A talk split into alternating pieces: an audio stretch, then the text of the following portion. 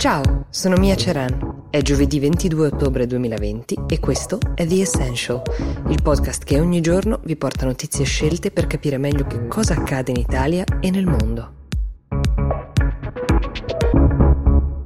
Ieri pomeriggio chi ha assistito alla proiezione del documentario su Papa Francesco che è stato presentato al Festival del Cinema di Roma probabilmente non si aspettava di ascoltare queste parole pronunciate dal pontefice stesso. Ciò che dobbiamo creare è una legge sulle unioni civili. In questo modo gli omosessuali godrebbero di una copertura legale. Gli omosessuali hanno diritto di essere una famiglia, sono figli di Dio. Ecco, immaginate con quale reazione sono usciti gli spettatori. Nessun pontefice aveva mai espresso un'opinione così netta e così chiara sulle unioni civili omosessuali prima d'ora, ma Papa Francesco non ha iniziato da ieri a tracciare il sentiero per quella che nella Chiesa Cattolica sarà in ogni caso una rivoluzione.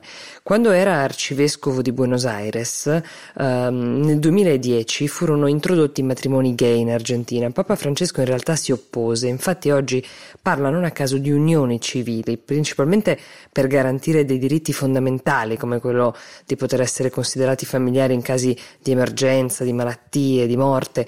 Sul matrimonio gay invece fanno fede ancora le sue parole del duemilatredici: paragonare relazioni omosessuali al matrimonio eterosessuale sarebbe una regressione antropologica, ha scritto. E anche sulle adozioni il pontefice aveva specificato che ogni bambino ha bisogno di un padre e di una madre per poter forgiare la propria identità. Questo per dire che le frasi di ieri non segnano necessariamente una nuova era, perlomeno non ancora. Segnano però un dibattito che eh, si sta aprendo tra l'ala conservatrice e quella più liberale nella Chiesa, e la dottrina è ancora quella che fa fede, quella sulla quale vengono formati ed educati i nuovi parroci eh, che poi sono i primi che devono accogliere i fedeli qualsiasi sia il loro orientamento. Ecco, la dottrina per ora è rimasta formalmente invariata, quindi staremo a vedere che cosa cambierà realmente. Allora, poco fa stavo cercando le parole esatte del pontefice per riferirvele, uh, l'ho fatto con un motore di ricerca, quello che uso abitualmente, che è incidentalmente il protagonista della prossima notizia.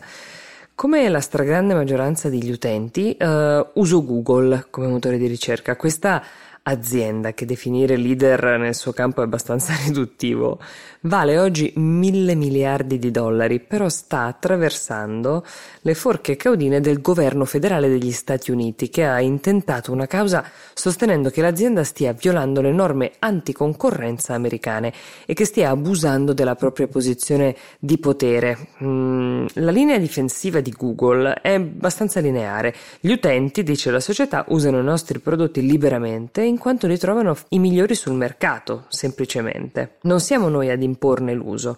È un po' più complessa di così, come spesso accade, perché in realtà Google è diventata così grande e potente anche in virtù di accordi molto intelligenti, come quello con Apple, che predilige sui suoi computer Google rispetto a Safari.